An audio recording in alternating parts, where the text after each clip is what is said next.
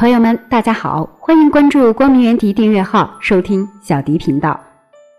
经常啊，在网上看见一些关于熊孩子大哭大闹的视频，什么扔玩具、商场里随意打闹，甚至有些做出一些自残自贱的行为。其实，找到孩子行为偏差的原因，就能解决熊孩子的问题。本期节目，我们就为大家分享这样一篇文章：熊孩子并不难管。找准原因，自找搞定。作者：石头爸爸。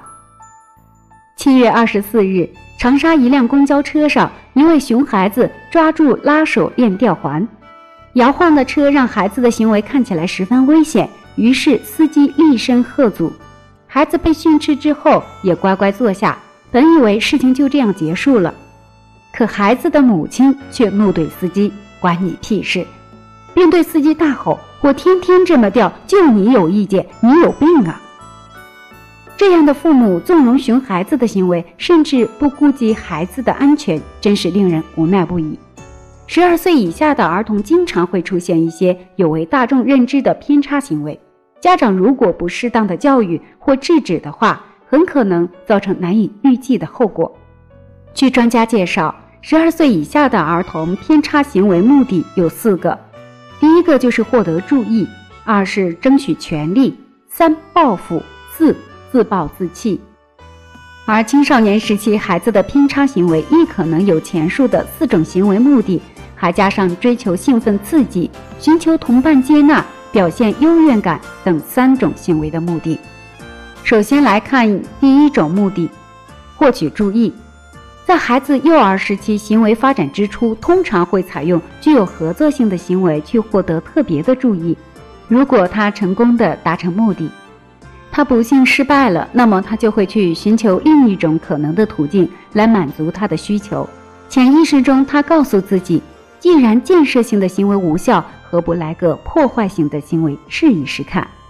要帮助这些寻求注意的孩子，父母必须改变自己的反应。使孩子明白，做一些大人所期望的好行为，比用不当的行为方式来求得注意或协助更能受到重视。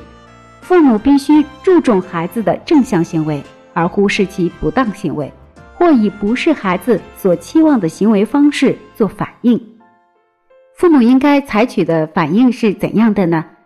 改变或停止传统的处理方式，提醒、安抚。甚至生气、恐吓都只能短暂的停止孩子的不良行为，稍迟，孩子将重复演练着令人心烦的戏剧，在没有危险的范围内忽视其行为。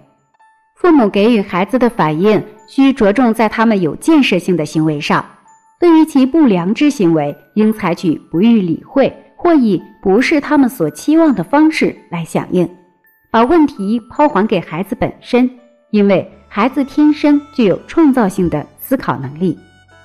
第二个目的就是争取权利了。寻求权利的孩子觉得，只有他们发号施令时，才显示自己的重要。父母呢，想要控制子女，而孩子也想要证明自己能做自己所想做的，也能拒绝别人要求他应当做的事情。那父母应该采取的反应应该是什么？发觉到孩子在跟父母争取权利时，父母一定要先控制住自己的怒气，可以先离开现场，避免自己也陷入权力的斗争中，让孩子个人去承受不良行为的后果，而后父母再找机会从旁的支持、协助、提供意见与建议，来争取和孩子的合作。第三种目的就是报复。追求报复的孩子常认为自己是不被爱的、不被注意的，是被拒绝的、被排斥的。只有当他伤害别人时，才会被看重；也只有以残酷与讨厌的行为出现，才会获得一席之地。当孩子有报复心态时，父母常会觉得受到伤害，认为应当惩罚此种心态或行为。但是孩子对父母的反击却是寻找更激烈的手段。或是用另一种武器来报复，父母必须了解儿童之所以表现不当行为，是由于其内心感到灰心与沮丧。这种感觉并非一定是由父母所造成的，因此父母要帮助这些心存报复的子女时，绝不可以以报复的方式来对待。父母需以诚意、关心的态度及冷静的心情，尽力与他们建立良好的关系。父母应当采取的反应是：面对孩子的报复行为出现时，父母要先照顾自己，尽量让自己不要过分伤心难过，整理思绪，等待机会，千万不要以牙还牙，且要保持冷静、善意与耐心，了解孩子真正的需求后，再重新建立亲子关系。第四种原因就是自暴自弃。如果父母对孩子已不再抱任何希望，表现出“我再也不管你了”的态度时，孩子也会放弃自己，而以冷漠或毫无关心的反应来面对父母的决定，则更不能有所改进。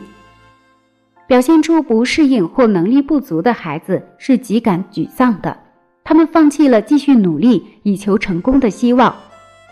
此时，周围的成人就更不该放弃，不但要完全停止所有的批评，而带以注意孩子的禀赋和长处。用最大的爱心、耐心和时间来处理这个问题，对孩子的每一分努力改进给予鼓励，即使是我们看来微不足道的，也不可轻忽。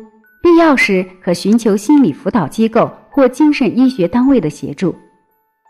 想要改变孩子的偏差行为，应该从亲子关系的改善开始。建立积极的亲子互动关系是引导孩子正确行为的关键。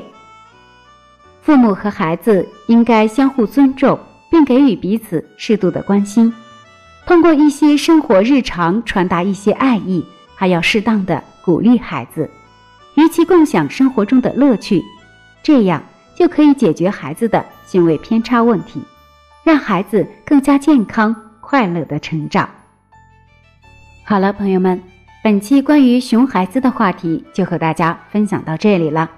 想获取更多的育儿文章，您可以持续关注“光明园迪”订阅号。我们下期节目再见。